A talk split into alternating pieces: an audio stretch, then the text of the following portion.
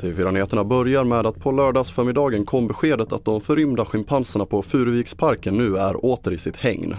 Vi hör Furuviksparkens VD Sandra Wilke.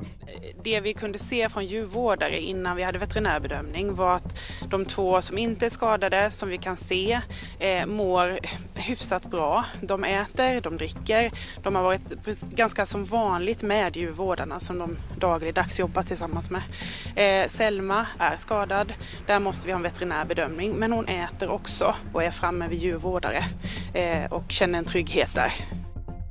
Och vi fortsätter med att tre veckor innan Ryssland invaderade Ukraina tog president Putin kontakt med den tjetjenska ledaren Kadyrov och uppdraget var att mörda den ukrainska presidenten Zelensky.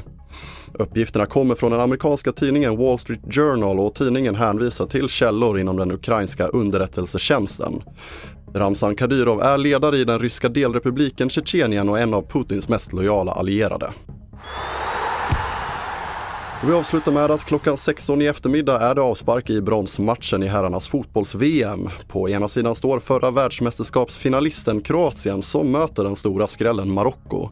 Marocko som blev första afrikanska land att ta sig förbi kvartsfinal har alltså chansen att även bli första afrikanska land att ta medalj. Imorgon spelas finalen mellan Argentina och Frankrike.